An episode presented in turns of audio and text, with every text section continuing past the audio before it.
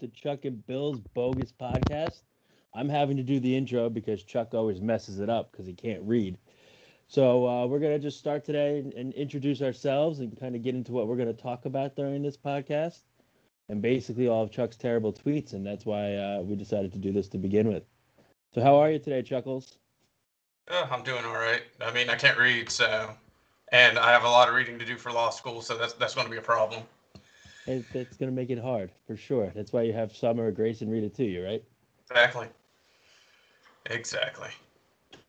Why don't you uh why don't you just let everybody kind of know? I mean, I'm sure a lot of people this is the first time they're hearing you. You know, I'm sure it is for me as well. Uh, a little bit more about yourself. All right. So, um, I recently moved to Pittsburgh, which I was born in Pittsburgh, uh, but I moved up here for law school. I've lived in North Carolina most of my life, and I have Yeah, we can tell from kids. the accent. Yeah. Uh-huh. Thanks.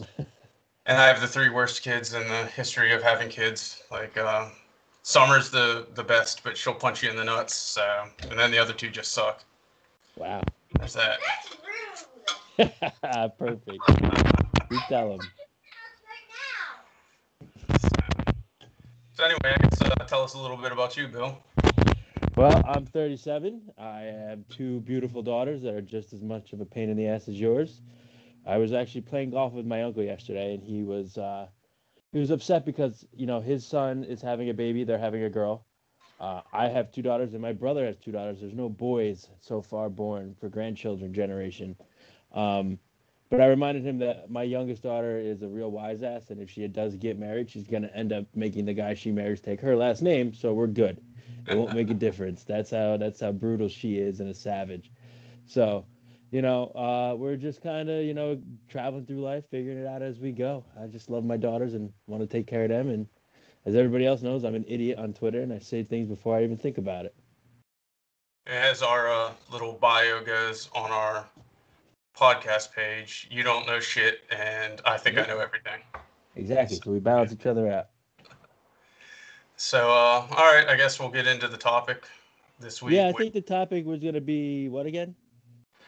Well, I'm thinking we're going to start with the NFL and how I don't know, man. It seems like they're screwing the season away. Like they just don't seem like they have a plan. And honestly, the reason I picked this topic is I tweeted something about that earlier this week, and it seemed to make a lot of people mad. And I like making people mad, so you got quite a visceral reaction from a lot of people about that, simply saying that they were we you don't see the season finishing, which for all intents and purposes, there's a very very good opportunity for that to actually happen. People were quite upset. Oh yeah, I mean, I got a lot of uh, hypotheticals, and I mean they make sense, and but it all surrounds moving the Super Bowl, and the NFL seems really reluctant to move the Super Bowl. So there, maybe there's some financial considerations that we don't know about that makes it very difficult for them to move the Super Bowl, or whatever. And and I understand that, but I just without them extending the season in some way, shape, or form, I just don't see how they're going to do it. I mean, you've already had the Titans lose a couple games and have to rearrange the schedule and man, in the past couple days, what was it? it? Was like the the Falcons and the Colts had some COVID scares, which ended up working out. Apparently, they're going to play tomorrow or whenever they were scheduled to play. Um, I saw something about the Jaguars today. and I feel like I'm missing one or two. Like, and that's what's crazy. Like, there's just so much. yeah, Yeah.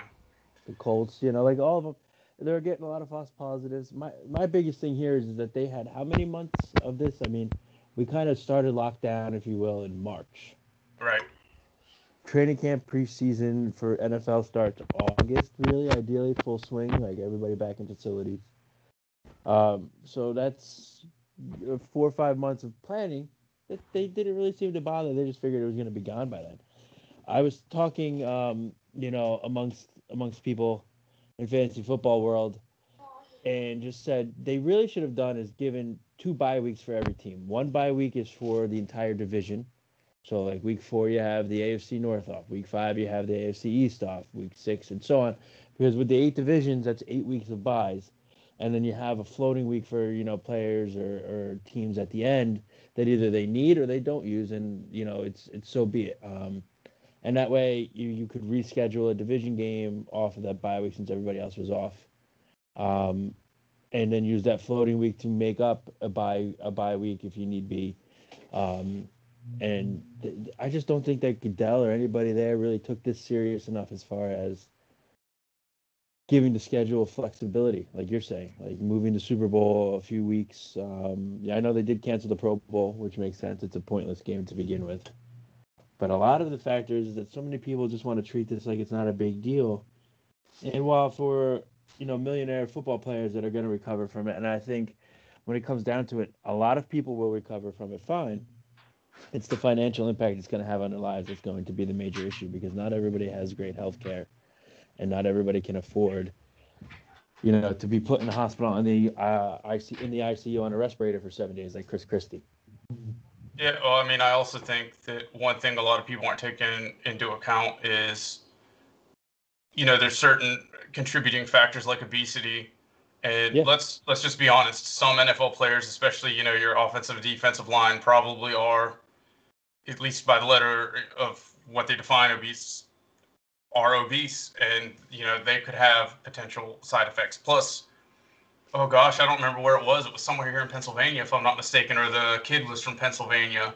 It was some 19 year old basketball player that just like died of covid. Like it just happens no matter how healthy you are. And yes that's a much less of a risk than if you're older and you have you know diabetes or other contributing conditions. But people act like it's nothing and i mean it's not and then think about the coaches you know, like yeah, for the Steelers, Mike Tomlin's a relatively young dude. It's probably not going to impact him. But think of some of the other coaches around the league that yeah, are that are old. Carroll is not for the Seahawks. Yeah, exactly. Like I mean, and then you know, I mean, we look at Chris Christie. Chris Christie isn't all that old, but I mean, he he's a bigger dude and he had problems. Um, I'm almost surprised that Trump didn't have more problems based on his age, but I mean, that just goes to show sometimes this disease can affect you in ways that, you know, Nobody one person, yeah, really one person does well and another person doesn't. Like, yeah, there's no true pattern to it. It's it's, and that's why I think it needs to be taken a little bit more serious. But uh, you know, not dwelling too much into that. We want to kind of keep this lighter and fun. Oh um, yeah. You know, I like Nick Saban. He's got two positive tests in a row. If he gets one more, he's able to coach. Um, you know, but for majority, like conferences like the Big Ten, while everybody was a little upset that they didn't start at the same time, they look like they're full swing, ready to go. You know, Penn State's going to play nine games in a row. Um, and, you know, the rest of the Big Ten Conference, nine games in a row, but their players are healthy, secure, and isolated from everybody else.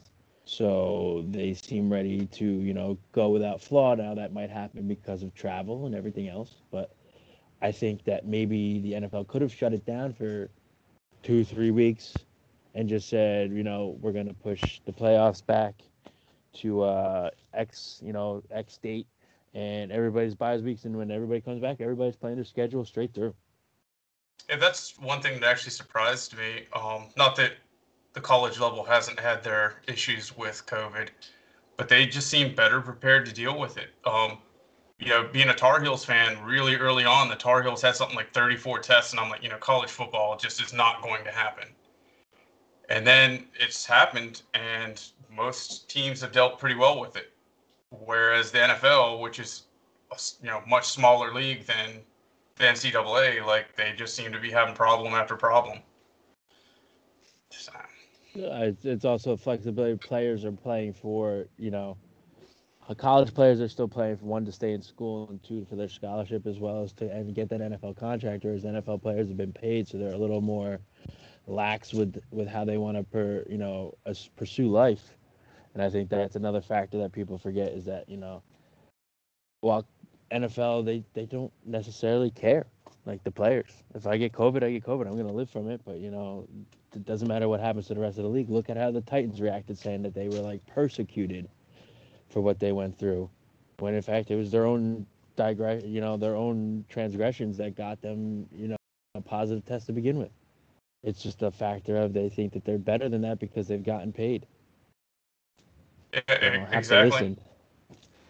Well, I mean, even if their first positive case was just by accident, the fact that they went against what the NFL said and wanted to have work, like on one hand, I get it. You want to practice for your opponent and be ready to go but at the same time, like you've now been told you cannot, and they just willingly didn't yep. listen to the guidelines, and that's that's no good, especially with something like this.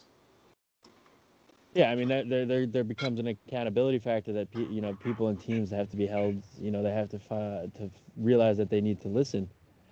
But back to UNC football. Let's talk about those guys for a second. Mack Brown there changed that culture, huh?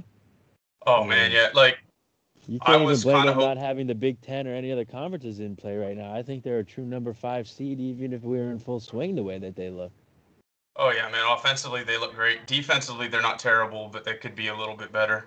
But let me tell you, like you know, two years ago, uh, when they were when they fired Larry Fedora and hired Mack Brown, like I thought that the team would get better. I had no idea that you know right now we'd be number five. Like it was just like I thought we'd you know be like maybe 500 by now because mm-hmm. they only won like two games or whatever two years. It was like two seasons in a row they only won two games. So to go from like a two-win team to now the number five team in the nation in two short years is crazy.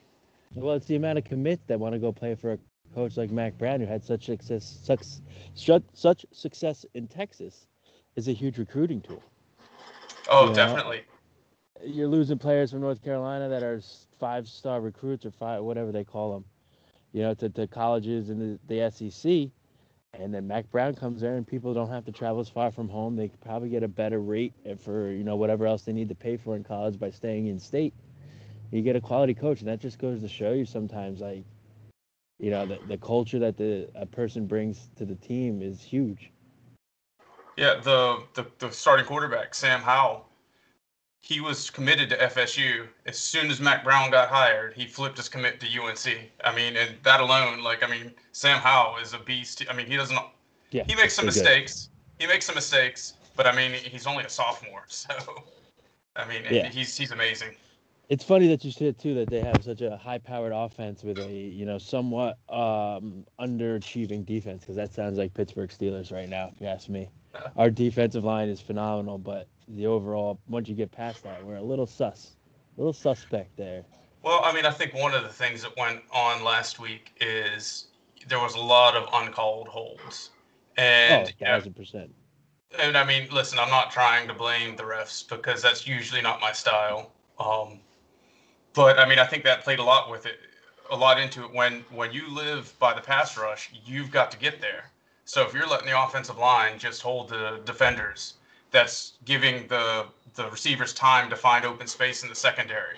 So don't get me wrong, the secondary needs to play better, but at the same time, like th- those holes weren't doing them any favors. No, no. When you have T.J. Watt, you know, getting bear hugged from behind by Lane Johnson, and there's not even like a hint of a flag on the field, there's there's an issue there.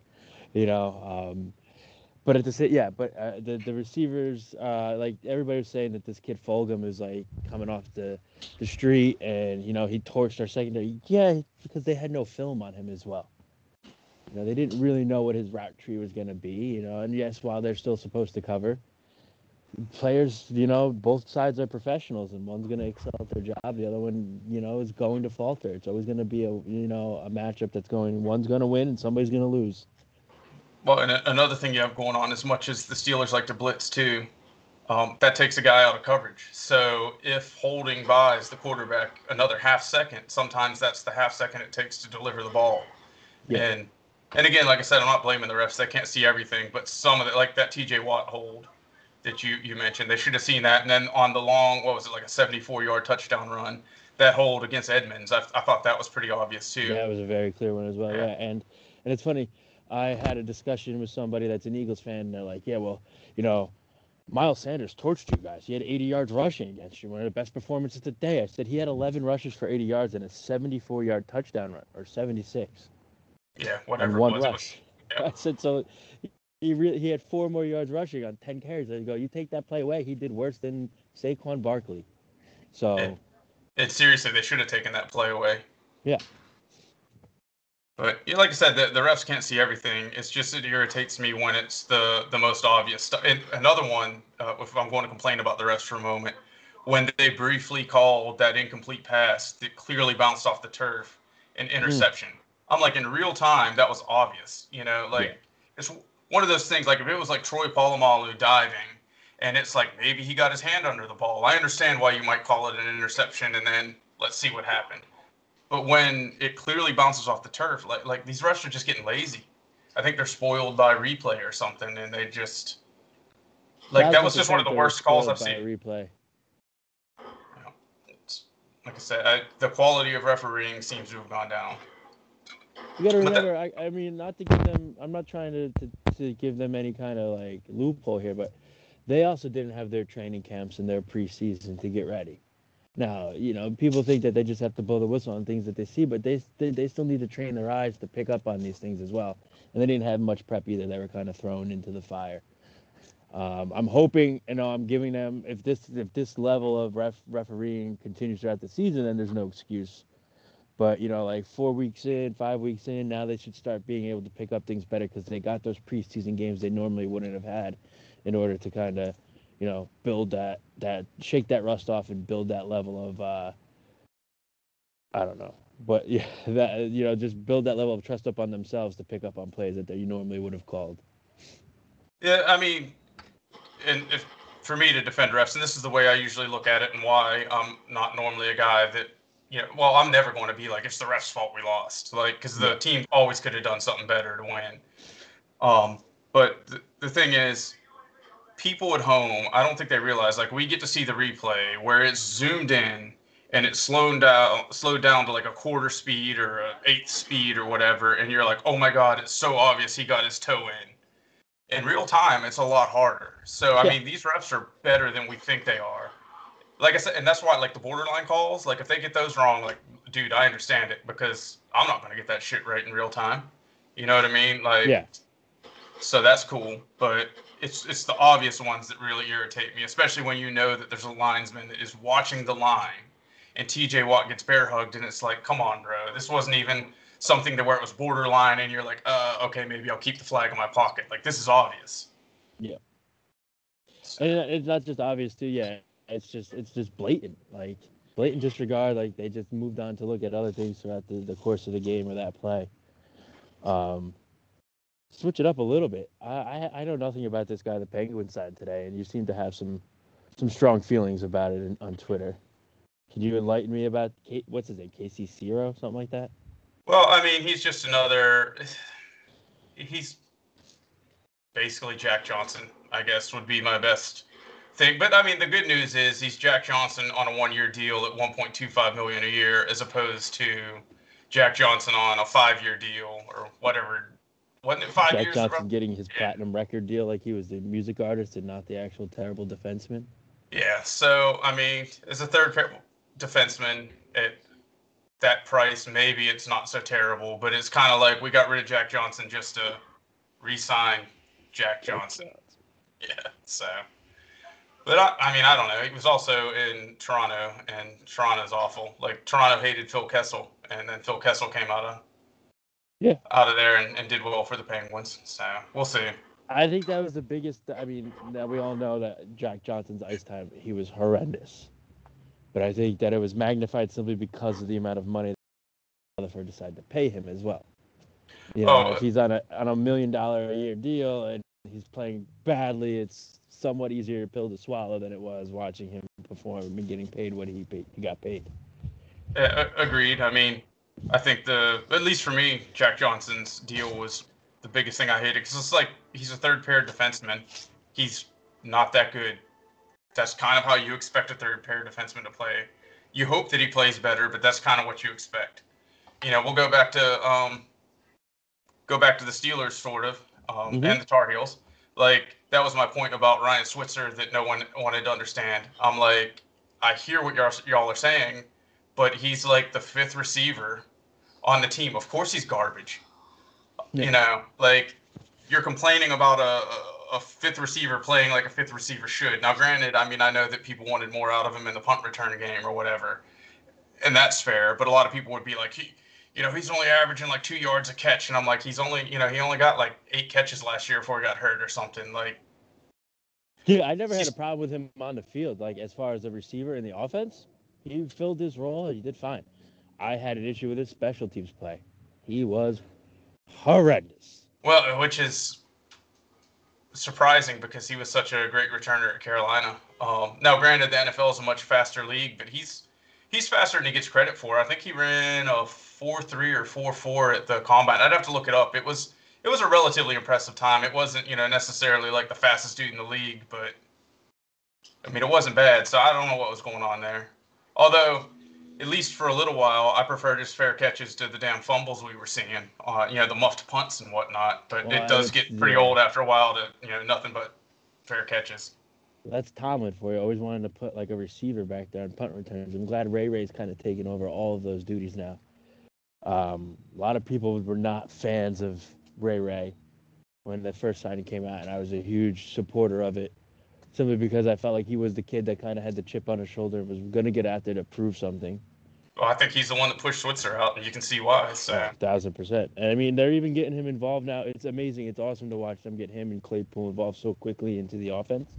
I mean, we drafted Claypool simply knowing that he was going to become a fixture, you know, or a, a main highlight at times on drives for the offense. But to see Ray Ray get out there and run those wide receiver screens and bubble screens that our our boy Randy Fichtner loves to call. I wouldn't be surprised if we start seeing Ray Ray and a Wildcat here or there with Jaylen Samuels. Um, oh God, I hate the Wildcat. Don't don't you put that evil on me, Ricky Bobby. Myself. I just, yeah, don't just you put that evil on me. Those coming words. I want to pull those words right back into my mouth. Um, you know, it's just it's it's you know it's good to see that they have trust in these guys that they're putting on the field because we need that around Ben right now because we don't have much time left with that man, that glorious man. Yeah, no, agreed. I'm I'm glad that he's playing as well as he did because uh, if I'm being honest, I was a little bit of a doubter, not in his ability. It's just he's older, coming off an injury. What if he's not the same Ben that we've always known? So I've I've been very happy so far this season, and been happy that the offensive line has seemed to be able to keep him upright for the most part. Although he, you know, he's been sacked a couple, a couple times. In fact, Fletcher Cox, like again going back to the refs, I was mad that they did not throw a flag on that sack, but then threw a flag later in the game. Oh gosh, I can't even remember who it was against, but um, it was seemed to be a softer hit, and I'm like, I can't believe you're you're throwing a flag there when you didn't throw one earlier in the in the game. But I think that's uh, that's how things go. Seem to get the calls. terrible. Like yeah, it's it's you know, and then and that's you know always kind of been the case though. Like, they, there's been less, um, I don't know, attentiveness to, to, to hits on Ben, but he's built the way he's built. He's not necessarily going to get those calls.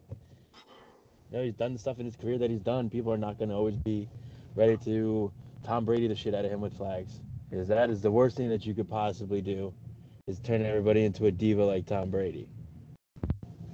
Oh, agreed. Um, that's one of the so I mean, speaking of Tom Brady being a diva, that's another point I've tried to make in the past. Like, don't get me wrong, his last season in Pittsburgh, AB went absolutely insane. But most of the criticisms prior to that, they're like, "Oh, he's a diva," and I'm like, "If you looked at Tom Brady though, like Tom Brady does half the same crap, minus being on Facebook Live and letting people hear Tomlin call the Patriots a bunch of assholes." minus that, like I mean, Brady throws fits on the sidelines. Brady yells at coaches. Brady's yell, yells at other players. And I'm like, why do you let Tom Brady get away with that? And the simple answer, at least in my mind, is well, Tom Brady's won Super Bowls. But if we're being honest, like about being a good teammate and whatnot, like rings don't matter. As fans, yeah, rings yeah. matter, but as yeah. being a leader on the team, rings don't matter. Right. Yeah. You know, and Tampa Bay hasn't won a Super Bowl with Tom Brady quarterback. Tom Brady walks off the field without shaking Nick Foles' hand. Um, it just kind of shows, you know, true, true, true character there because, you know, one thing you go into New England and, and he had his six rings in your face and everything else. All another thing for him to be starting out on a new team and not acting like and still acting like he was, you know, uh, the go uh, for Tampa Bay you got to prove yourself when you leave the organization you, you did your your previous work with. Like Michael Jordan going to the Wizards didn't really work out well. Yep. Um, I think the you know one of the biggest things is you've got to be a good leader, and a lot of these guys aren't good leaders. I, I just wish the fans would be a little bit more honest about it and admit that like you can get away with stuff in my mind because you've won, and that's fine. At least that's being honest. I don't I don't necessarily agree with that personally, but like that's an honest take. Look, you know, if you if you win, you can do whatever you want in my eyes. Cool, I understand that, but trying to tell me there's a difference between the way a guy like Tom Brady acts and the difference between how AB acted before he went insane. Like to me, that didn't make sense. You know what I mean? And it's it's unfortunate that AB did go insane, insane because he kind of undermined a lot of arguments I had made in the past. Like, what's it matter that AB tossed a, a water cooler on the sideline? I promise you, I could find something similar with with Tom Brady.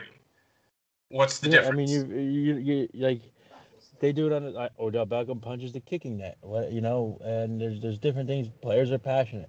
How many baseball players do you see go into the dugout and, and beat the crap out of the uh, sunflower seed bucket or the water cooler with their bat? Or, you know, you've got guys like on the Yankees, uh, Brett Gardner, who used to just slam the bat into the roof of the dugout for whatever reason.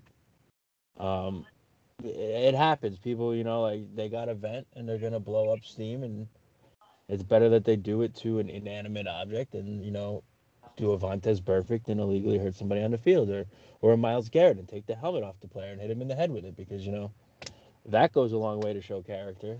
But he's still on the field. Yeah, well, I mean that just goes to show um, if you can play that there's going to be a place for you in the NFL most of the times. Um, I even think at Yeah. some point AB might get another chance. It's although Cleveland. Uh, Yeah. It's called Cleveland. If you if you, you do anything wrong, you can play in Cleveland.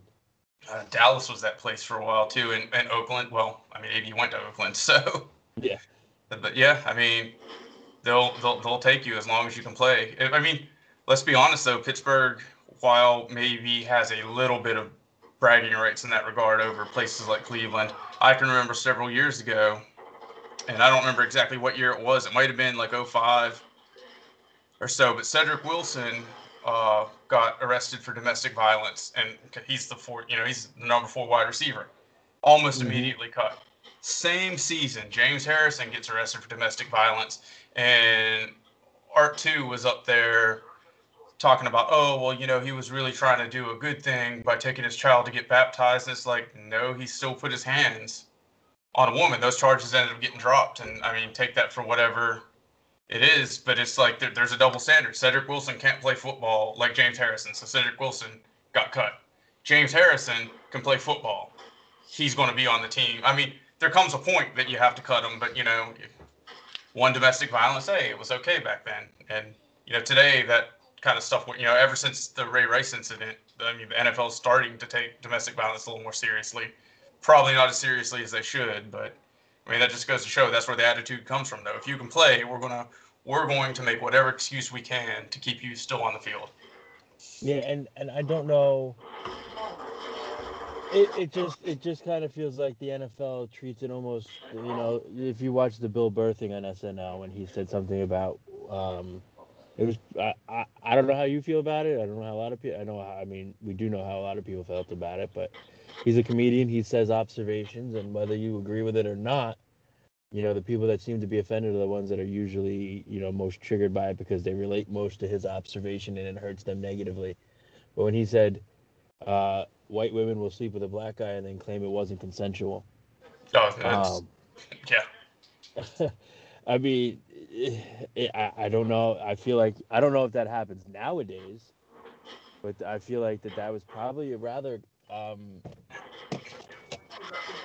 you know frequent thing that would happen uh, uh, the 60s and the 70s Oh, for sure. Um, think about. I mean, this is this is a little bit different, but it's kind of in the same vein. Think about. I, I want to say they were in Central Park. The lady that came across the black dude that was bird watching, and then basically was like, yeah. "I'm going to call the cops on you and tell them Yep. that you're threatening me and attacking me." And the dude did nothing. Like white women, I mean white dudes too, for being honest. White people in general know yes that if they say, you know, they call the cops and they say certain things against a black person, that the cops are probably going to believe you. and systemic racism at its finest. And I'm just wondering certain things. I wonder if you know, like with the NFL, getting back to that, and like, how they, you know, organizations treat certain players. One, they look at the value they are to the team. Yes, that's going to be a factor. They're they're in the business of winning football games. So a more important player is going to get preferential treatment over a less important player.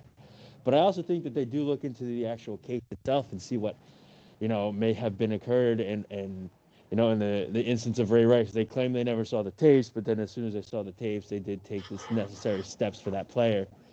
Uh, Cedrick Wilson, I don't necessarily recall the case, but if his was more violent and, and, and brutal than a James Harrison uh, case, you know, I think that there's a reason that you would cut one versus the other quickly and, and you know, permanently, uh, and while you let other things play out.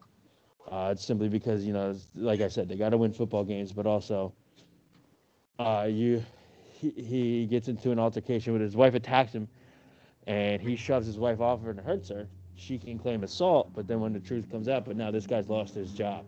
Do you know what I mean? Yeah, I don't know if exactly. that makes sense. Yeah.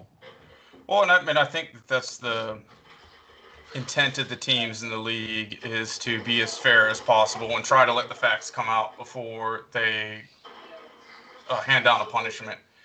I think that the fans, I mean, I, I, you know, being on Twitter enough, I see the reactions of the fans sometimes, and I mean, I think the fans are maybe more more guided by their implicit biases. I think, I think most people today aren't consciously racist, but I do think that some of our implicit biases still kind of come come into into play. Like, you know, the how many times I've seen a black guy do something and get called a thug, and then a white guy do something similar, and you know whether it's NFL or just regular life, and oh well, you know, he he he maybe has some mental health problems or whatever, and it's like, come on, man, this is the same thing.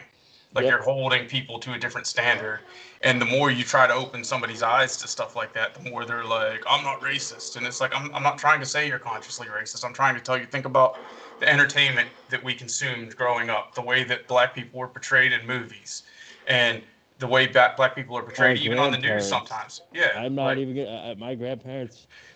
They they were racist. Like you know, it was something I had to fight growing up. I couldn't bring certain friends over to their house. They just would have. They never would have had a problem with it. I'm the grandkid. That's my friend. But it just was never a situation I felt comfortable bringing them over to.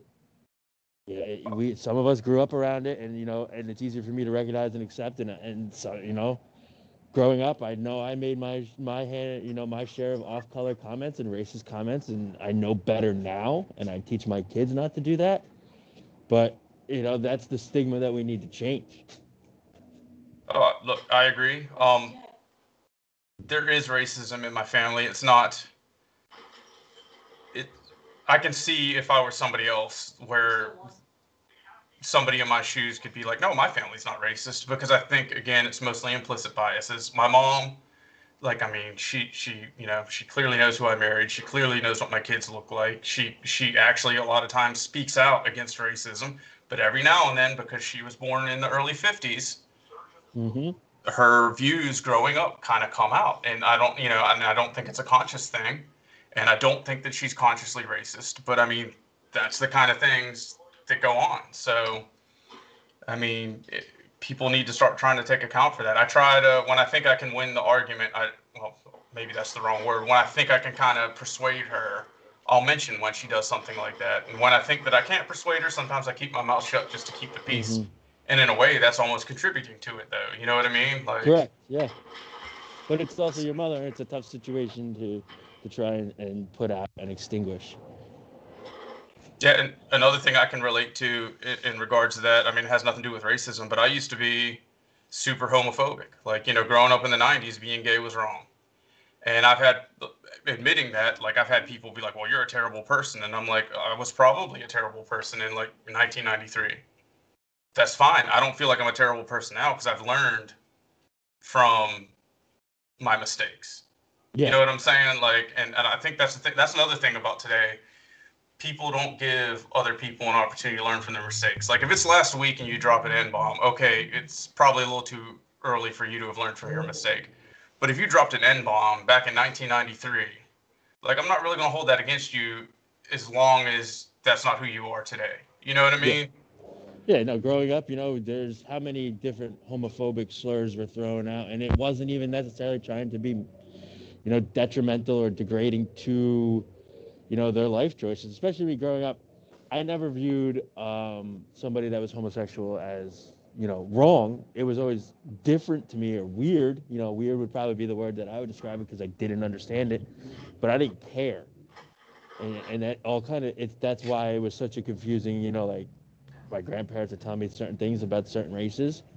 But if, you know, our cousin came out gay, no problem. We're going to accept that. And it's why isn't that the same across the board? But uh, you, know, you still, we would still drop certain words that I'm not going to repeat now because I don't even right. like the sound of them. Um, you know that you're playing your buddies in video games and you're just going to throw that word out there and you're going to say you know, and it's it was just something that you know was ingrained in you. It was just it was just something to, to call your friends to to insult them. It wasn't necessarily trying to, you know, like the N word. Um, it has a long-standing history that you know that's one of the reasons we don't use it. It's just not it's not a correct word. It shouldn't be common common terminology anymore. Um, but it is, you know, and, and some people won't let the word die, and that's that's that's the issue that we fight and we face every day with the kids. Yeah, I don't know if the difference is that I'm a couple years older than you, or that I grew up in the South, or it might even be military experience because when I first served in the military, it was under Don't Ask, Don't Tell. But um, I would say that, yeah, some of the times it wasn't anything about trying to like insult gay people in, in any way, shape, or form. But sometimes it, it really was. Um, like we did view being gay as wrong.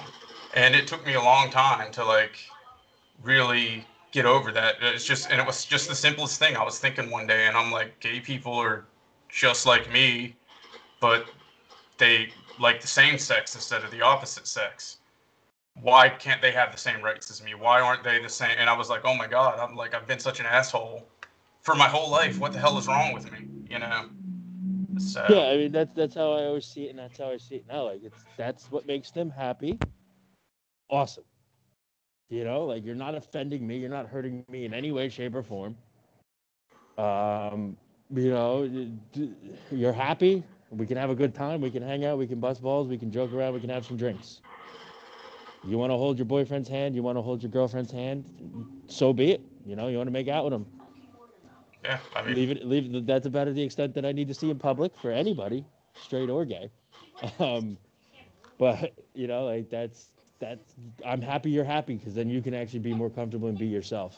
And that's what I kind of want to see going on in the world. So, you know, Chuck, if you need to come after me, it's okay. no, I, I, don't personally, but um, I, mean, I think it's important, and I think it's one thing that people overlook is you got to be willing to be friends with whoever. You know what I mean? Like if they're cool, just be their friend, and that's honestly what changed my mind about a lot of things. Like I had a lesbian friend in the army, um, and this was still under Don't Ask, Don't Tell. And it's like, wait a minute, she's just like me, except she's a girl that likes girls. So who cares, you know? And you then guys have I, more to talk about. You both like girls. Yeah, there you go. And then um, I had a transgendered friend in at Carolina actually, and um, not that I was particularly like transphobic before, but like it helped me understand a little bit better because I I knew this girl when she was not a girl, mm-hmm. and when she wasn't a girl, she wouldn't talk to anybody. And then when she went through her transition and she came back and had a different name and she's a girl, like at first I really was like, oh my god, this is kind of weird because you were a dude. Yeah, I feel like you now you're not. feel that, but you didn't right. shut her out. But then she she came up and she talked to me, and like when she was dude, she never talked to me. She just seemed so much more comfortable, and then it made sense to me. I'm like, I get it. Like even though I don't really get it, like I get it. You weren't comfortable before, but now you clearly are because you're out there making friends, and that's awesome. Yeah, yeah. It's like you don't have to understand what they went through. Like I, I, I would probably never understand it, but you know what? You seem like you're much more approachable and happy now. So let's, yeah. you know, let's enjoy ourselves. So, so that would be my advice to people out there. Just like anyone is willing to be your friend, be friends with them, and then you'll learn a lot. Because there's a lot of like going back to, to racism there's a lot of people these days that'll be like well i have a black friend and in my mind i'm like do you really have a black friend or do you sit next to a guy you know yeah do you know black people over? like because that's not the same. If you haven't had this person over to your house or you haven't been over to their house, y'all, y'all probably aren't friends. Yeah. You know what I mean? Like if you've never eaten a meal together, like even just to go out to a restaurant or something, y'all probably aren't friends. It's just some guy you know. So, um, we're kind of hitting uh, our mark here. So, you know, I think this was a great first episode. Uh, I like how you know we were able to uh, openly discuss certain things. We got, I feel like one from one end of the spectrum to the other. We didn't get Freckles the bear on to give us the uh, whatever he said he was going to say to all the hoes. So we're sorry, sorry, bear. You'll get on soon. Yeah, Um, we'll have him on. yeah. You know, and I'm hoping to get a few of the different Twitter people out there in the in the universe on here. You know, from Craig to, I mean, if he wants to come on, we'll put Hayek and Hockey on and see if his tweets are as bad as his as his as his talking. Well, he we'll really want to come on though because we're on Skype and like. I can see your face right now, and he doesn't like to show his face. So I mean, we'll see. to. I mean, it's very simple. Uh, We he just turns his camera off. Yeah, true. It is kind of weird trying to talk to a blank screen though. Yeah, if we keep our ours on, you know, it's fine. It is what it is there. Um, but uh, I, I'm I'm looking forward to you know kind of figuring this this whole format out, this podcasting thing out, and talking things out, and hopefully more people will interact with us online and and tell us what they want to hear us discuss. Because like you said, you know a lot more than I do, and I like to pretend like I know a lot, but I really know nothing. Um, and we can have some good counterbalance there, and you know kind of figure things out as people bring them up to us. So. Yep, sounds maybe good. we'll get Mel. Maybe we'll get Mel and her batter baking company to sponsor us. Sounds like an idea. Um, yeah, I'm gonna try to get this published today, so that it's still kind of current because we, you know, we haven't. Uh, the Steelers haven't played yet because that's still tomorrow. In fact, my Tar Heels haven't played yet, and I'm gonna try to get this published before the Tar Heels play, which is in about an hour and 45 minutes.